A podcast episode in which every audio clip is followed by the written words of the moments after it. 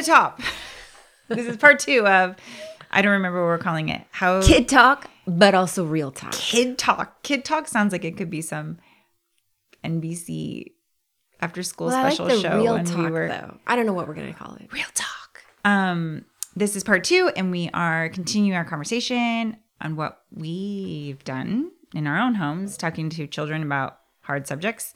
And uh, part one was sex, consent, masturbation, masturbation, Even abortion. abortion. And then part two, now we're going to talk about talking with your children about race and racism. And we got some questions on the Instagram Yeah. for this topic specifically, right? We well, this was also, this whole episode was kind of born out of people, some people had asked us Yes. how we address these topics with our kids. And so this is, this is also because people have kind of wanted to know. Yes, and I want to like tell the story. So Nicole and I were at one of our favorite people's uh, bridal shower, and two women walked in. I hadn't seen them since well before the uh, pandemic. And one is black, and the other one is white, but married to a black person. And they both have children. And they sat down. They're like, um, so we've been listening to your podcast. And I was like, oh, you have? And they said, yeah. They're like, it's good, but how about y'all talk about talking to our kids about race? I was Yeah. like, what? What? And I'm thinking, whoa. I was a little taken aback because I Yeah. was like, whoa, this is a a person who is black and a person who is married to a black person with biracial children. Mm-hmm. Yeah. And it wasn't like they were without um like without skills or without ability, but what they were saying. And Nicole, I don't even understand how these internalized message con- messages continue to happen. But both of them had shared that their daughter specifically Mm-hmm. complained about their black hair. Why do I have to have this hair? Mm-hmm. Why do I have to look like the way I do? Somehow this this um this kind of implicit they've received this implicit message that whiteness somehow is better Mm-hmm. and i sat there and i'm listening to them and i'm reeling back to the conversations we've had that they've heard us have and our my reality as a kid i didn't have any brown dolls Yeah. and yet now we have brown dolls. Right. There's way more representation than Right. there's ever been. Obviously, there's room for more. And I'm sitting here like, are you kidding? And then I thought about the stories in my own life with Yeah. my own children, two of whom are white presenting, one who is brown. And I think about the dynamics that even have happened between them. Right. And the acts of overt racism that have occurred. Yeah. Uh, either toward them or between them. Mm-hmm. And and these messages that they have received that are born out of white supremacy and I guess Yeah. the demon of The demon Of of, whiteness. supremacy. Yeah. I, I'm not talking about I'm not saying white people are demons. Yes. I'm saying the culture of whiteness which Yes. perpet- perpetuates supremacies I think can very much be born out of demonic tendencies. Because anyone who seems to oppress and tell another that they are not okay, that is an act not of God. Absolutely. Oh, I mean, I just don't want people who are white to be like, "Are you saying that white demon?" people are No. demons?" No, I'm not saying That's saying not that. what anyone's saying. Um, but is it evil to believe that one group of people are better? Yes. Are people walking around thinking that they're thinking, believing that? No. That's the problem. That's the other thing. No one, most people are not walking around like, I am white and I am supreme. That's not what's happening. And yet you have little black girls internalizing the message in white in the white culture, even if they're not being raised directly in white culture, that whiteness is still more beautiful, more attractive, more desirable, more appealing. Um, and that hasn't, in so many ways, that hasn't changed. It's gotten a lot better, like we were just saying, but that's still what people are consuming. That's what's like wrapped up around. It's the air you breathe, right? It's the, well, I heard one person say, who said this? Sonya Renee Taylor said, it's not the, whiteness isn't the water or whiteness isn't the shark it's the water right? Mm, it's yeah. it's it's all, all around us. And whiteness is the construct. right it's the construct. It's not a person. We're not talking Mm-hmm. about a person. And also like i'm raising my hand here saying of course i have benefited from whiteness. I have you know been victim of whiteness and i have biases of whiteness. All of those things are true all at the same time. Yeah. so um it's a real thing And race, I think, is I think it's important to let kids know that race in and of itself is a construct. That race was created to define people groups, but I think it's important and I and I say this on my training. So mm-hmm. races are like white, black, Hispanic, Asian, all right? And then you have ethnicity. Right. And ethnicities are the are the um, are the areas throughout the world from which your family came. So racially, I'm Asian. Ethnically, I'm Indian or Punjabi. If I want to get real specific, I say Punjabi, Irish, Polish, French. That's how, and my nationality is of the United States. My nationality is not India. I, I don't, I'm not I don't hold a passport from India. I think it's important to let kids understand Yeah, what really these good. things are. Mm-hmm. And that racism is when any group or people excludes or thinks another is inferior based on biological traits. Right. Literally skin color or features. Features, any of these kinds or, of or things. Or even well, there's even racism that's just ethnically motivated, like I don't say just, but where people groups look exactly the same in fact. Oh yeah. Um, and yet there's still We saw that in Rwanda. in Rwanda, right, is coming to my mind. So where you have genocide happening where people groups are actually not distinguishable based on any physical characteristics. yeah. Um, that's so good. I um I'll get super simple and basic. One of the very first things I've done with all of my kids when they're very little is talk about melanin. And I think that that might seem like really super simplistic to people. Um, but I don't think that I don't even know that a lot of adults know that literally the only difference in people's is the amount of melanin in their skin and that melanin is a like it's what pigments your skin. It's an enzyme in your skin. That that's that's it. And there are some really good books for kids. Um i can't remember one of them is the color of us and there's a couple others. I'll add them to the show notes for this episode if people want to look those up. Um but i like those i like starting that as a starting point because it kind of gives little kids like language like oh that's why that person has a different skin color than me. Like my kids when they were very little noticed oh mommy's skin is browner than mine. Why is that? And then they would like line us up at the table. Like it would go me then riley. She has the next amount of melanin in her. And then and then probably Tolan, and then we would go down the line. And then my littlest one was like, I have the like really fair skin. Like I have really white skin. Yes, you do. You have less melanin in your skin. Hmm. It actually it demystifies Yeah. for kids this thing of like, why does that person have this deep rich skin tone and why does this person have mm-hmm. this light fair skin tone and it's a kind of cool thing for them to just know and mm. also god made it and i love being able to say that too like this was god's design this wasn't some accident and this wasn't born out of superiority these people aren't better because they have more of a pigment in their skin or less of a pigment in their skin and so forth so i like that that's what I like when they're really little. That's kind of one of the starting points. And I know you and I both, we've talked about this in other episodes, but like, and this is still really hard for people. It's like a new concept for people, but color blindness, like, do not promote color blindness. I don't promote mm-hmm. color blindness. I don't want That's actually an act of racism. yeah, I don't want my children to grow up thinking that they're not noticing that people are of a different race or ethnicity. I mean, I don't actually know how you like with a straight face say that you don't see color. Yeah. It is is so insulting to me. Of Same. course you do. Of course you notice if someone is a different skin color than you. If you notice they're wearing a blue shirt, then you notice if they have a different skin color. I I don't be an ass, okay? Just be honest.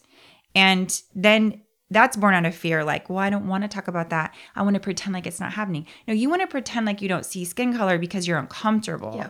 and because you're afraid and you don't know how to have those conversations. But don't don't lie. Don't lie and say you don't know and you don't notice because we all know that's not true. Um, it's honoring of people. It's honoring of people. It's honoring of God, the people that God made and loves. It's honoring of their image and their their Christ-like image and their reflection of the creator and all of those things to notice that people look differently than you. It's actually one of the best ways to love someone.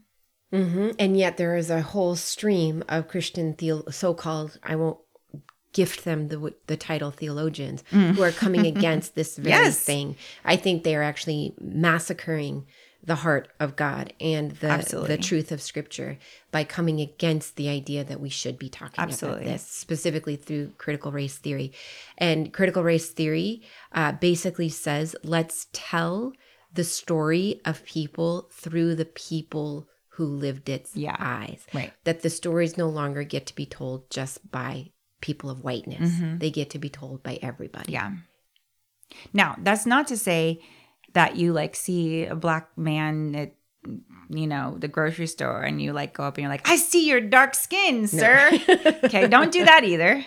Don't make yourself a caricature. That's not an invitation to like point out that Yeah. someone is black or they're Latino or they're Asian and whatever. But it is to say, don't pretend like it's not. A, it's that they're not a person of color. yeah. And when opportunity arises, and if you're in relationship with them or building relationship with them, don't pretend like it's not happening. And and ask questions and be attentive and honoring of their experience. Yes. And every single person of color, of different genders, religions, they are going to have different experiences Mm-hmm. with their skin tone, with their, with, and their relationship to that skin tone. Right. We see some people in the media right now who might be people of color, but they uphold whiteness Mm-hmm. by minimizing the fact that they might be black or that there's difference. Yeah. There is just different. There's difference in a lot of things. We're not going to go bu- in, into all of that, but um, you know, I will go straight out. So we were at lunch five year. Oh no, it wasn't that long ago. It was. I will tell you who it was. It was Judah. He was in pre-K, so he was three or four, and his best friend is black. And there were a couple of other kids in the class who were dark skinned, and there was some sort of issue of racism that I think, in retrospect, that had happened that mm. I we didn't know about. Mm-hmm. So we're at an Indian restaurant.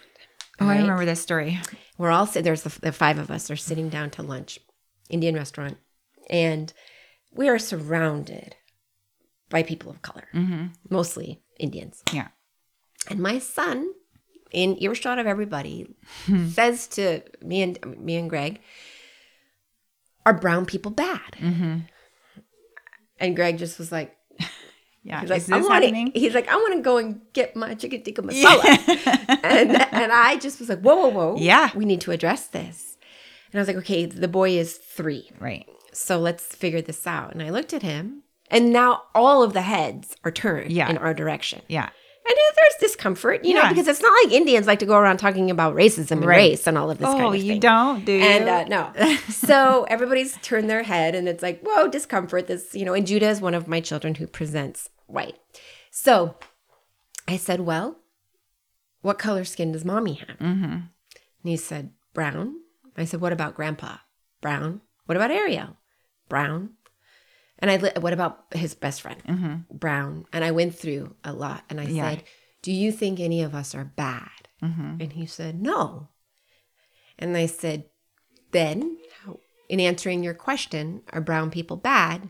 What do you think the answer is? Mm-hmm. He said, They are not. Mm-hmm. And I said, And that's something that you have arrived to Yeah. based on your experience. Right.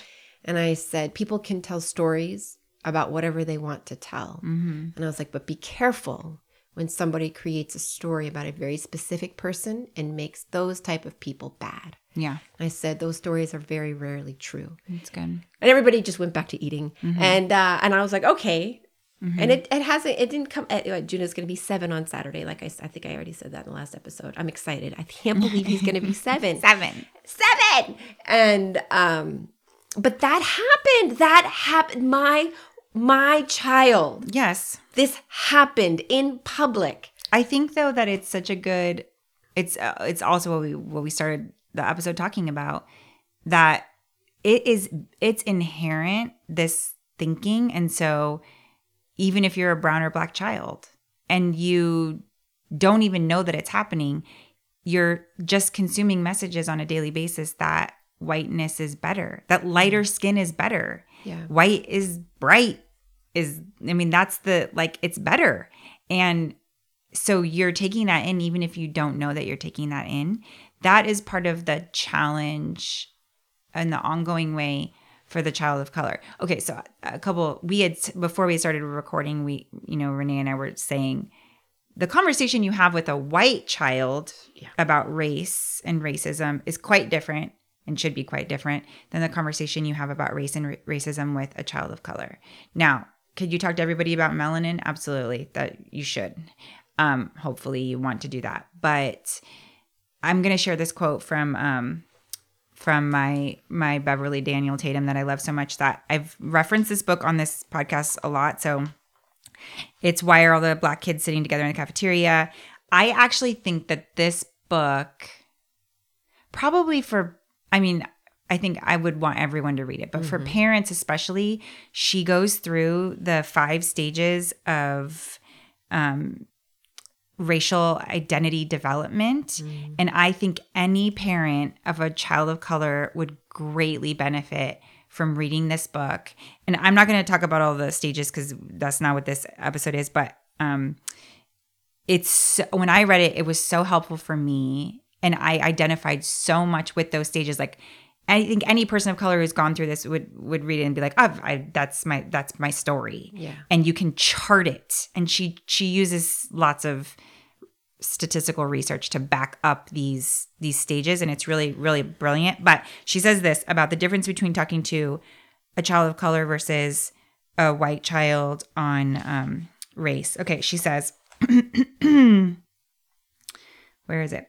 While the task for people of color is to resist negative societal messages and develop an empowered sense of self in the face of a racist society, for whites, it is to develop a positive white identity based in reality, hmm. not on assumed superiority. In order to do that, each person must become aware of his or her whiteness, accept it as personally and socially significant, and learn to feel good about it. Not in the sense of a Klan member's white pride, but in the context of a commitment to a just society. And I love that because I think one thing, there's a lot there to unpack. Um, I'll talk about the child of color part second, but you know, for her to say that her hope would be for a white person to actually feel good about being white from the standpoint of their commitment to helping create a just society, that is so empowering. And what the message we hear a lot and what we have heard a lot definitely through 2020 and 2021 is whiteness is bad or or you feel shame for being white, right? Like I actually felt ashamed of my whiteness in 2020. I did not want to be white Yeah. and i i had to work through that i mean i was so disappointed and so angry and so hurt um that i wanted to you know disassociate from from my whiteness and so i get that but for to to take it from an empowered standpoint of like I have whiteness, or in, in my case, I'm white presenting. That is an actually an empowering place, and I can love people well because of it. I can actually love people, and I can love people of color even um, from an empowered place because I'm white presenting and I have privilege attached to that.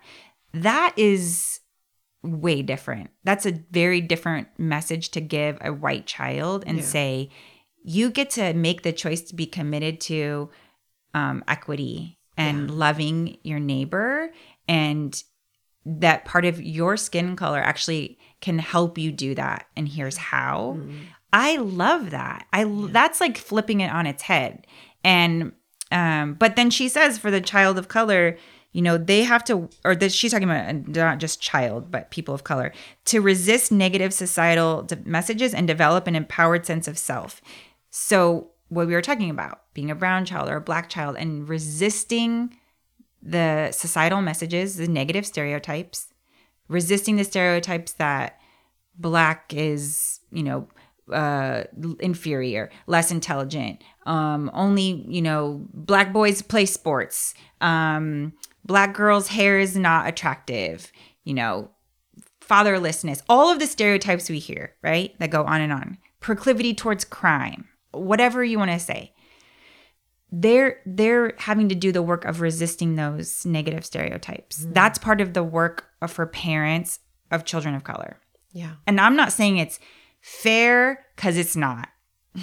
It's actually the last thing from fair. It's painful that that is the reality that the parents of children of color have to say i'm going to help you on an ongoing basis to resist these negative stereotypes that this that society wants to put on you and help you form positive stereotypes in your mind about who you are and help you develop an empowered sense of self Yeah. that is harder work 100%. it's harder work and i'm not going to sit here and say it's not and i'm not going to sit here and say oh well you know you just do it. I don't actually even know how you do it.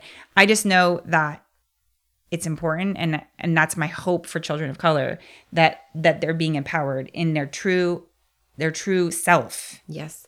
Our friend Earl, they use the term black boy joy. yes yes. And which i love. this idea of black joy and even when and before i go to the second part of what nicole is saying and just uh, echoing desmond tutu um, has this kind of spirit of allyship quote that i will post up on show notes but it reflects this this african word. I can't is it swahili? Oof, i might have it wrong but it's ubuntu. Yeah, and it's essentially our humanity is wrapped up. There's a poem i will link to. It's a native american poem in In Lak'ech and it's you are my other me. Mhm, so beautiful. And this idea that if we can actually come to a point where people of whiteness whether they are white presenting or actually white if we can come to a point of allyship slash advocacy those words are coming into contention right now. Because you shouldn't call yourself an ally. Other people should Mm-hmm. Yeah, call yeah, you an call you an ally. but advocacy means that no matter who we are are we stepping into those spaces as is it daniel tatum or tatum daniel? Um it's D- daniel tatum. That, that Daniel Tatum says is is acting like that. And then Nicole makes this very very astute point that the conversations that we are going to have are going to be very very different. My conversations with Ariel, my brown presenting child, is very different than the ones with Eva and Judah.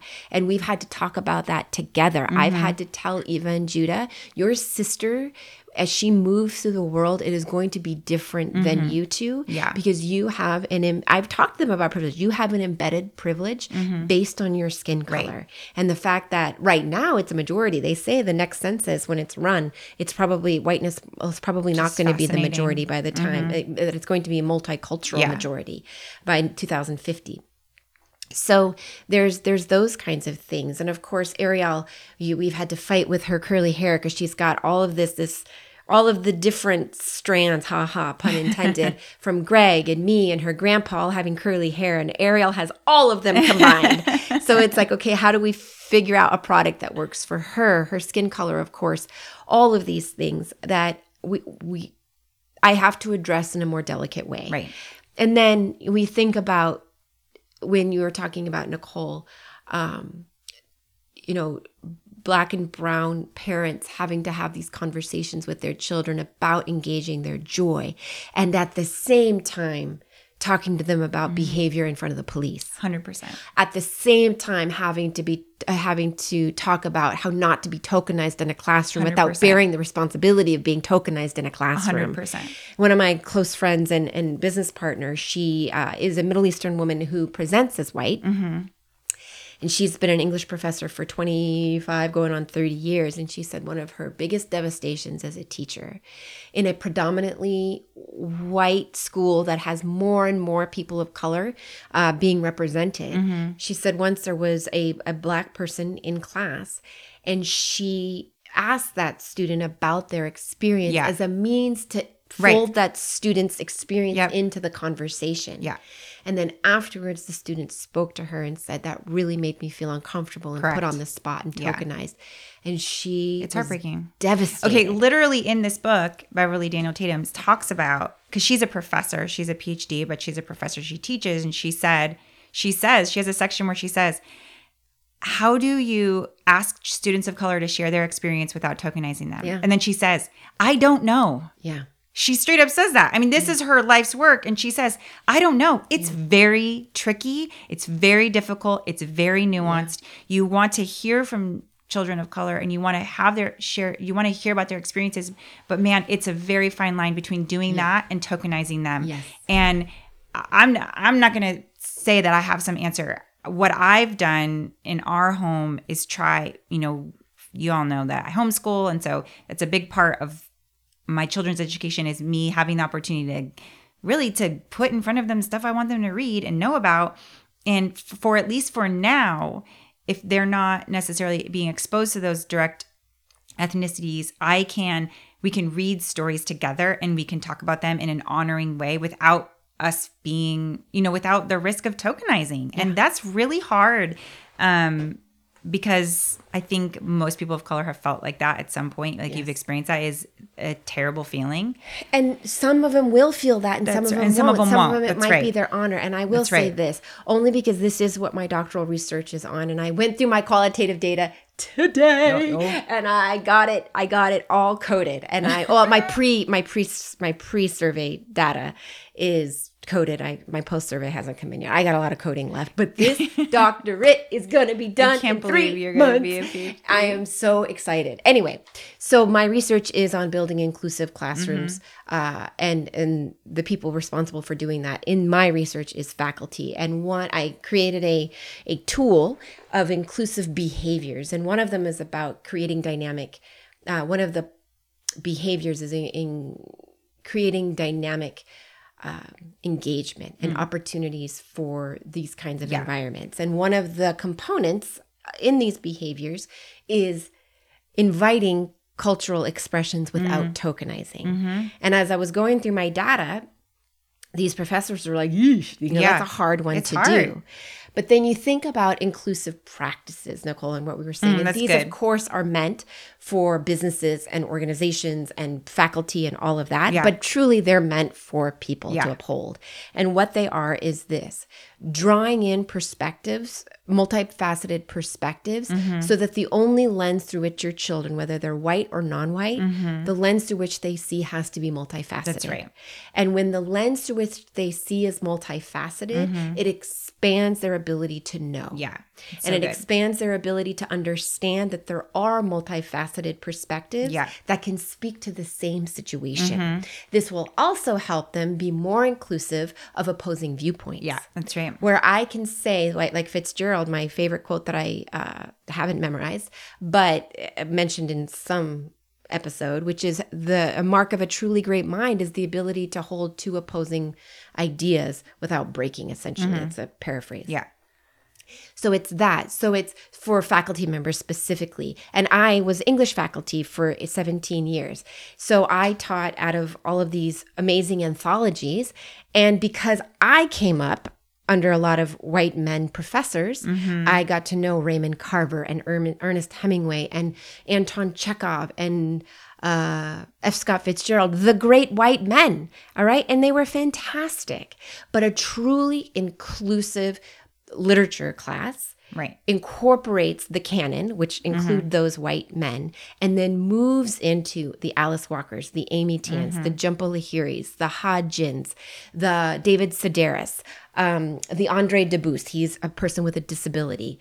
That now and not even in literature, but now you look at STEM and you look at all of the research that is emerging from people of color. Mm-hmm. And you think about the research that we're giving to students as research that was published 20, 25 years ago. That shit is old. Yeah. So, what if I present to a Hispanic student a STEM published peer reviewed paper Yeah. from a person from their ethnic Yeah. background? Yeah, absolutely. Inclusion occurs now Yeah. that person sees Yeah. themselves reflected Yeah. back Without being tokenized. without being tokenized Right. and then their decision Mm-hmm. to open up and to engage that research increases Mm-hmm. and i'm telling you it works i was mentoring a student who's who's 50 50 50 50 he's half half like i am and he was he had never heard anybody talking about being in the both and of identities and multi-ethnic until he heard me speak somewhere and i was like what this guy was a phd Yeah. probably 28 Yeah. and he called me and he's like look we ha- we i you need to help me here with this because i'm having i'm having an anxiety i'm having a, an identity attack Yeah. like an identity Crisis? crisis Yeah. thank you and i can't figure out how to reconcile my two worlds when i feel like i've negated one for the other Mm, yeah. and he negated his his background of color for his what he thought was a foreground of whiteness Right. because of where he was situated with his phd Yeah. Mm. which happened to be in stem and i said listen No. I said the fact needed. that you are a man of color Yeah. moving into STEM, that is how your research is going to thrive. Yeah, is so when you good. Mm-hmm. bring all the aspects that you're ready to.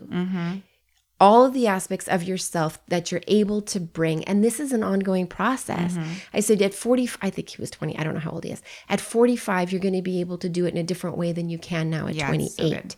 But you are going as you're ready and as you're able, you need to unpack those aspects of yourself Mm-hmm. and and don't apologize for inserting them into your research. It's really good.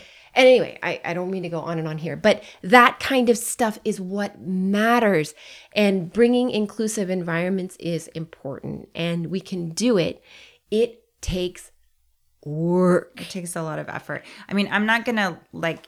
I think you brought up so many good points. Like, if you're if you have children of color, or you're or um, or you're raising children of color, you know, it's exposure to like what you just said, Renee. Exposure to people that look like them is so critical. We all know representation matters. We say that all the time. You hear that all the time. I think I can't actually. I think that if I've had thoughts like, what if I saw more people that look like me when I was growing up? What if I had dolls that look like me? What if there was a mixed girl somewhere on television? You know what I'm saying? Like there, There was, was, one, one right down the street. there we was just hadn't met one there was one interracial couple on TV that I remember, you know, from the the Jeffersons or whatever. And I just thought like I thought that was pure magic. They didn't even have a child. Yeah. And I remember just glomming onto that. Representation is so important. So if we can do that for our children and and reflect for them, there's that um I cannot remember the researcher's name that gosh, I really am so bad with names, but she's a black uh, educator. She was kind of the first one to talk about books, and we could say film and TV at this time too. Books are mirrors, right? They reflect back to us what we see. Um, but books are also windows. They let us see into other people's lives. And so books or television or, you know, f- film. And so we want our children of color reflected and then for and and white children should be reflected too but we want our children of color especially to be reflected. But then we also want them to look in you use those mediums as a way to look into other people's lives especially also for white children to look into other people of color's lives. Because like you were saying and we know this this is what builds empathy. This is what builds compassion. This is what lets them hold opposing viewpoints at the same time. This is what lets them not have a, a racial identity crisis because they are being reflected and they are being able they're also being able to see other people's Yes. ethnicities and cultures in a holistic way. Um something else you said was so good and now i just lost my train of thought.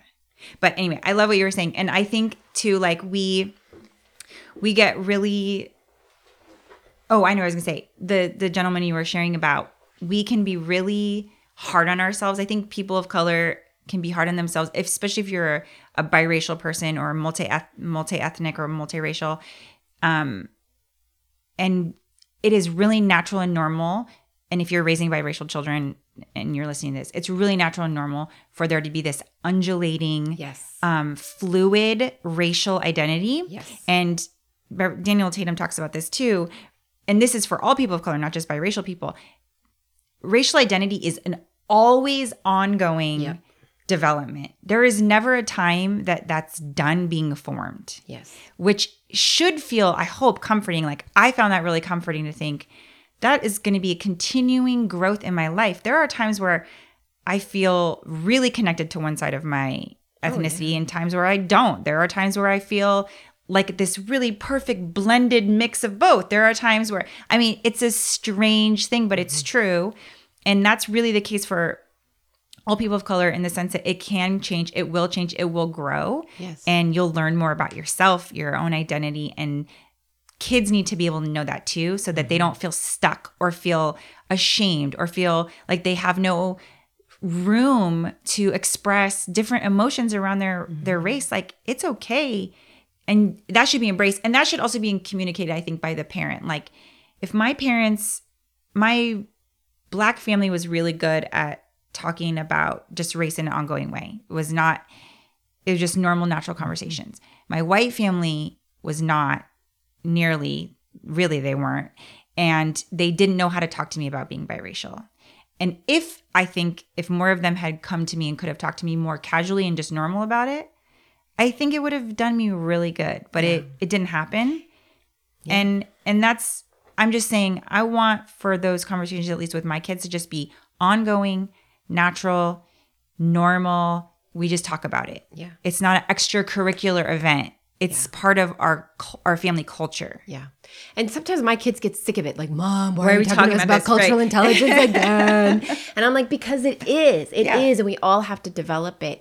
And I think to your point, Nicole, and, and this refers all the way back to episode one, where Nicole and I did grow up in very multi ethnic um, atmospheres. And then when we became Christians, we suppressed that. But then it ultimately emerged. Yeah. And I think for those of you who maybe wherever, whatever, however you identify and however your kids identify, what you pour into them, no matter what happens down the road, I think it's still there. Yeah. And you can allow it to emerge. But I also want to speak very, very uh, pointedly to Christians. Mm. And I want to say this. Recently, John Piper, hmm. another so called theologian, came out and said that empathy is not scriptural or biblical or whatever he said. It's not of God, whatever he said. Mm-hmm. Dear Lord Jesus, God of Abraham, Isaac, and Jacob, help me now. Mm-hmm. If this man wants to um, say that he is the poster child for God's will and word, Yeah. he can back all the way up All the way. with his misrepresentation and misidentification of the Most High God. Absolutely. Empathy is our ability to perspective take. It's our ability to feel and understand the emotions of other people. Mm-hmm. And why? It's so we can develop awareness about their needs. It's to mm-hmm. develop a more equitable society. That's number one. So if you want to take a look at all of the things that Jesus did mm. that were based out of empathy, mm-hmm. I would like you to tell me whether or not empathy is scriptural or not. Mm. I'm not mm-hmm. going to tell you. You can tell me. Number two, Mark Driscoll, another. He, I don't even think he calls himself a theologian. Whatever he calls himself, Yeah, what I does don't he care. call himself? He, calls himself a big white King- jackass. king- so king on high? king king of the hill. I don't know. Anyway, I don't know. I'm sorry. I called him a jackass. I should not dehumanize somebody who is inherently worthy of being humanized. But Mark Driscoll can kick, kiss my brown butt. All right. Mark effing Driscoll is on a Twitter, TikTok, Instagram, whatever spree talking about. I haven't heard this. what? Do I want to know? Oh, I don't he's even know talking know. about the evils of critical race theory. oh, I did know this. Mark Driscoll. Snooze. What's new? Okay, but He's- here's the thing. he's- so now he is t- he's doing this to get on the train. He knows it's going to get more clicks, so he is clickbaiting He you. is very much about the click. Uh, yeah, he bought hundreds of thousands of his own book to get himself on the New York Times bestseller list. to look like the yeah. dude. Anyway, this is not about Mark Driscoll. It's about the message that has been sent by a lot of people who assume Christianity. And going back to Nicole's and my point of representation, nobody is saying not to read Ernest Hemingway. Nobody is saying that. People are saying, in addition to reading Ernest Hemingway, let's also read Alice Walker and Andre Dubus and Ha Jin. All right, let's read all of them. And I did a presentation uh, a few days ago to corporate like mucky mucks. Most everybody except for one person in the room was white, and I would say 90%, 80% were men. So I had to talk about privilege at one point. And people were uncomfortable, but we had made an agreement beforehand to be uncomfortable. And I said, if we want to actually change, and these people really do want to change their Yeah. company culture, if we want to change, You got to be uncomfortable. the impetus of change is discomfort. Right. So I said, we got to talk about privilege here. And I said, here's the thing. So many of us say that we earned what we did by pulling ourselves up by our bootstraps. Mm-hmm. All right. That actually is called attribution bias. Mm-hmm. It's when you say that I worked really hard right. to You get should what work I hard have, too. but it's saying that you were lucky though. Attribution bias is saying I worked hard to get what I got. Oh, but you but were lucky. you were lucky to get what you got. So when you hear oh affirmative action, Right. That's all attribution Right, right. bias because Yeah. I worked hard. right. All right. So that's that's that bias. So this is what it's saying though. We want every and um, the American value of pulling ourselves up by our bootstraps is inherent in Americanism. But let me tell you something about bootstraps. You got to have some boots before you can pull yourself right. up by your bootstraps. Whiteness and maleness are your left and right boot. Mm-hmm. People who do not have whiteness or maleness Mm-hmm. Are missing one of those boots. That's right. An equity lens, which comes via CRT, gives people boots Mm-hmm. because you can't tell everybody to pull themselves up by their bootstraps until everybody has the boots. Correct. And I think when we recognize nobody is taking away your boots, Yeah. Well, we are just saying we're going to give everybody boots. that's part of it. because the right now whiteness is already the story the story is already the white story Yeah. But it's not the true story It's not the whole story. the whole the the whole and the but the whole story is not the true story right so if you if if any part of the story is not true then the story is not a true story Yeah. Well, but the whole story implies that it's true, right? Doesn't it? I just like the word whole better okay i give you that because I'm thinking of pieces that have been people's voices that have been excluded Yeah. from being able to tell and have their stories heard. yeah So, um does that boot um, analogy make sense yeah, it makes total sense. And that's what we're saying here. So if people come at you with CRT or people come at you about empathy and people come at you about these things, you back them all on up Yeah. with the truth. Yeah, 100%. No, that was really good.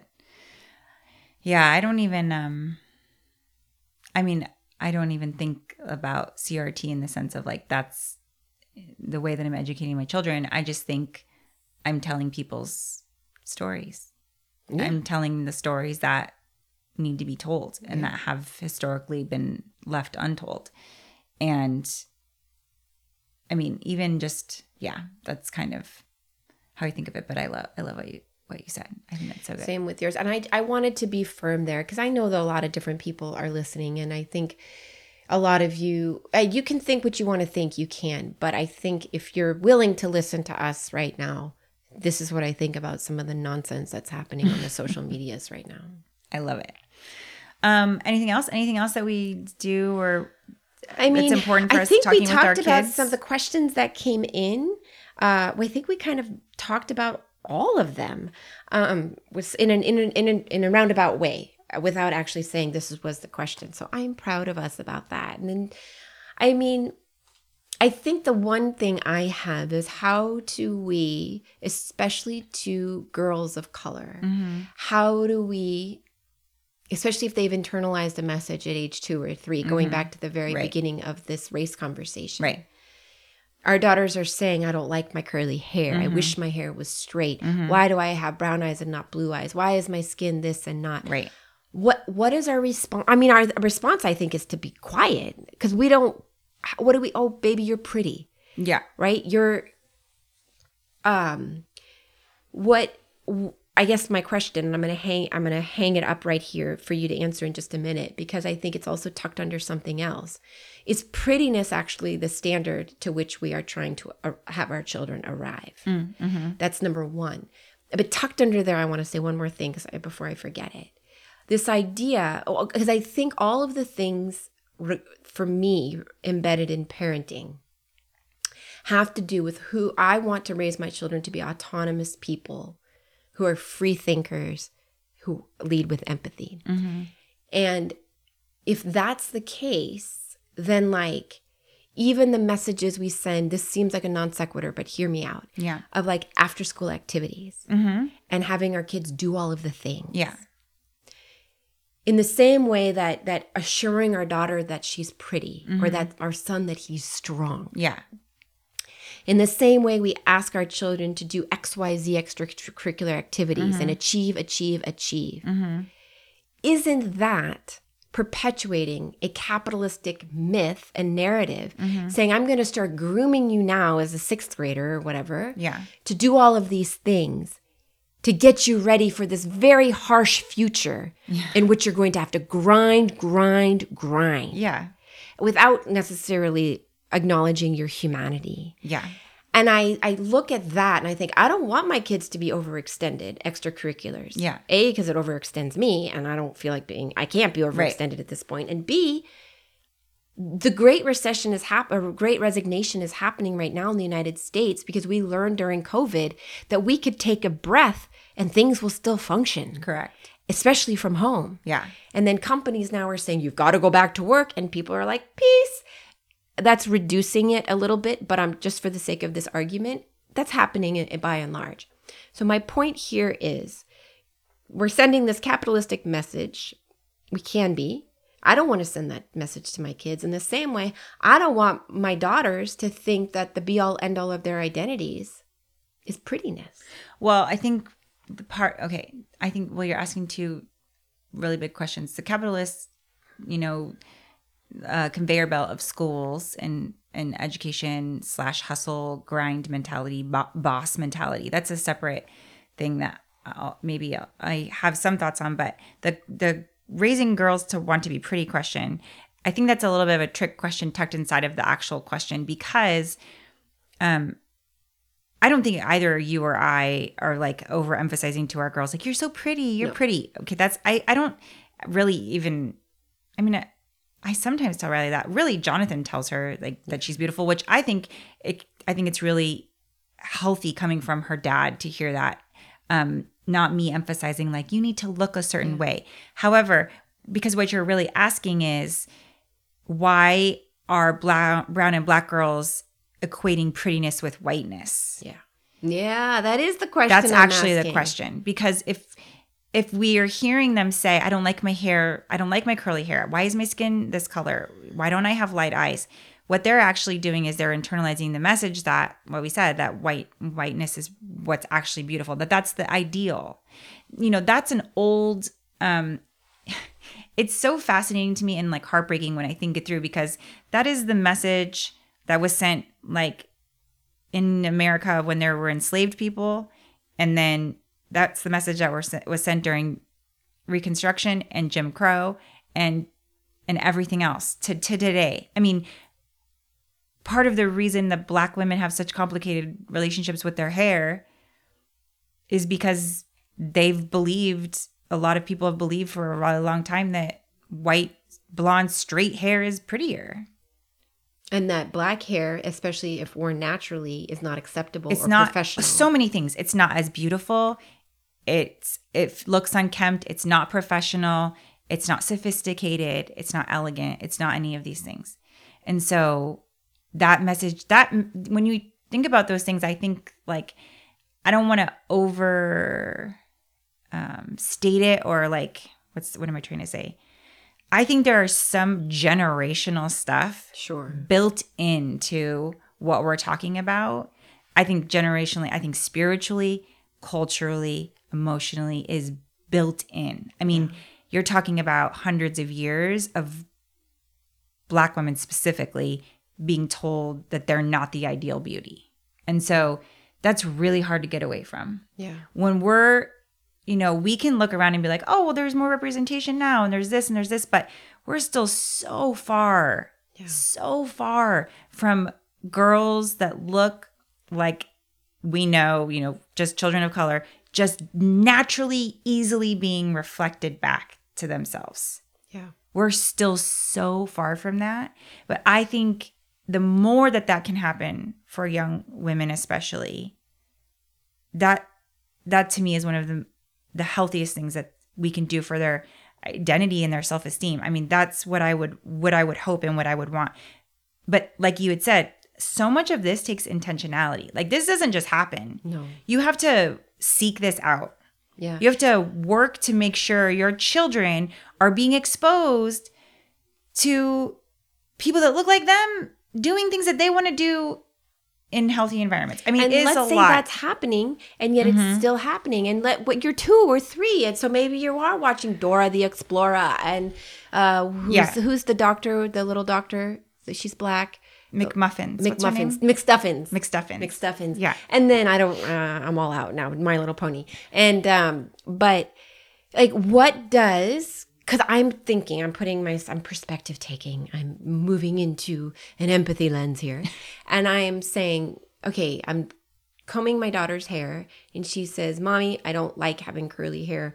I don't like and i might be like yeah it was really sucked until i got good product but i'm gonna get you some good product. That's probably what i would say. Yeah, yeah. i just keep it real. But like that doesn't necessarily that that's a solution to the actual problem of It's not the having root. unruly hair Right. It's not the root. but it's not going to the root how do we get i mean do you well, I'm just have saying. the answer I'm just saying. Think of like shows that Ariel watches. i mean now what does she watch she watches gilmore girls Who looks like her? Anyone on television? no Anybody have curly hair even close to hers? No. I can think of all the. I can think of shows that my girl watch. My daughter watches. Nothing. No one.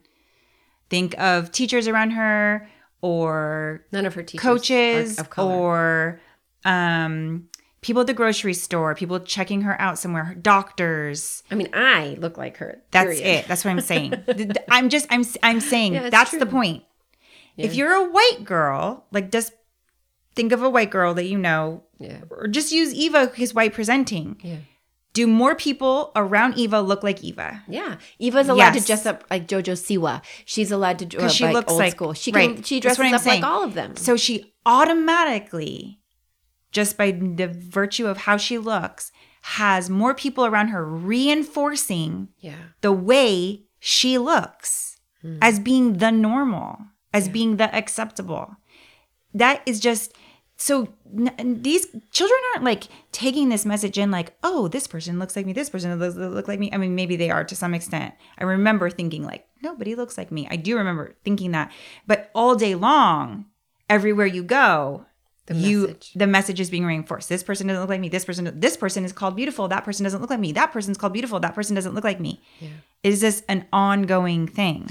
So how do we actually address it? Like let's let's say, I mean, I told you how I would address it. I would address it very like just scientifically. Let's get better product. But again, that's not going to the Listen, root. Hair product is no small thing. No, It's saying. true. Um, But, but no, like, I, what- what, I was saying, I'm- it, I'm it has to be myself- intentional. yeah. It has to be people that look. You have to be around people that look like you. But what if you are? But you don't count. No, no, no. I mean, I'm not even talking about this. This hadn't happened with Ariel. I'm talking about the person who's talked to me at that Oh, bridal yeah. shower. Right. Right. I'm picturing her with her daughter. Yeah, yeah. I'm Oh, I got you. I got you. don't I know know who. They, I don't know who they Yeah, all yeah. hang out with, but I'm imagining it's You have it's- this conversation. Okay. You say, "Do you do you know that black is beautiful?" Oh yeah. Do you know that the the ideal beauty isn't just this? yeah. That beauty looks like this and beauty looks like this. And I mean, again, we're not talking about just emphasizing like a girl being beautiful. That's not really the point. We're talking about identity. It, It's what we're actually talking about is identity. It's true. And is worth, is self-worth. and and value. The, um the stereotypes that we internalize, whether we're white or black. Yesterday, Ariel told me this was so good. I loved effing response. So she's like, "Mom," she's like, "This kid, and he's white," and she's like, "You know, he was he said something about how there's no wealth in Africa, and there's no way that any African can be wealthy." And I was like, "Excuse me," and she goes, "Oh," she's like, and I was like, "Okay, how'd you handle that?" yeah, what'd she say? And she said, Well, the teacher was just teaching us about the kings of Africa. Yeah. So I turned to him and and he she said, uh, this is what Ariel said to the boy. She said, um, the European colonizers were jealous, which is why they went to Africa to steal the king's wealth. That's right. She's like, You don't think Africans are rich? How could there be kings? That's right. And I was like, damn!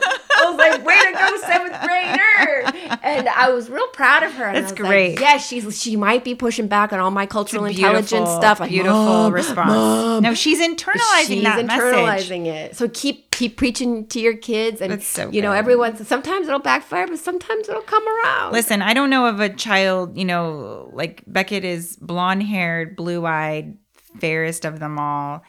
Doesn't look like he came from my womb at all. he has true. all my Norwegian blood in his body. He is hardwired for justice. And the stuff he says about racism, the stuff he says about police brutality, it is adult level critical thinking. He can get to the heart of the issue. He's 10.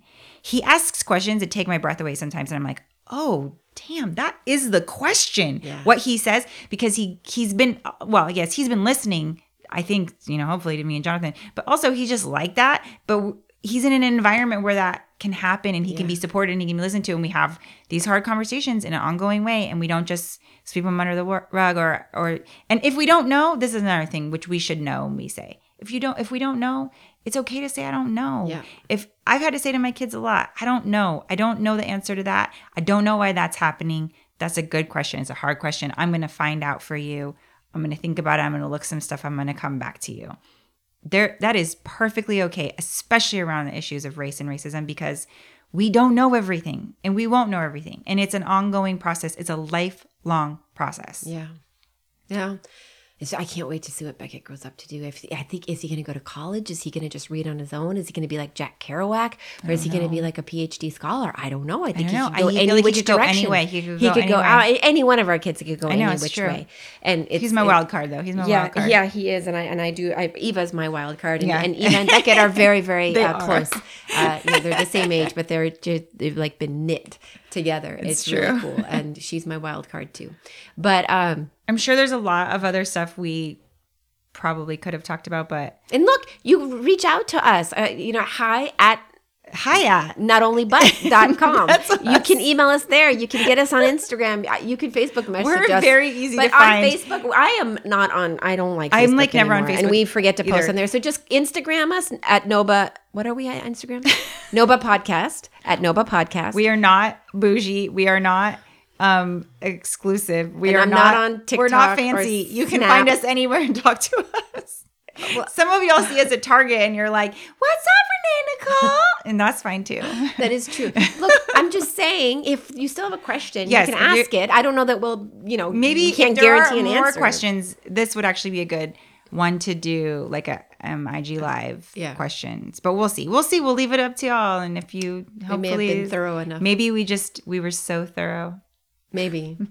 I thought it was a pretty okay conversation. thought it was if I don't great. say so myself. you may I agree with you. and you know, I will say somebody did reach out to me. It was actually from a different country too, and was very upset about our part two of the body image episode, in which this person did start listening, and um, we had we had talked about um, you know how thinness has been kind of uh, set as the standard of beauty, similar to whiteness, and that I did make a men- I did mention that you know sometimes they look like boys, and that was wrong of me to gender a body type. It was wrong of me, and I apologize to this person over email, and I'm apologizing to you now because we have to own our mistakes. And I was talking, and listen, I was coming out of a trigger. Listen, there's no even thing. I yeah was just I was upset.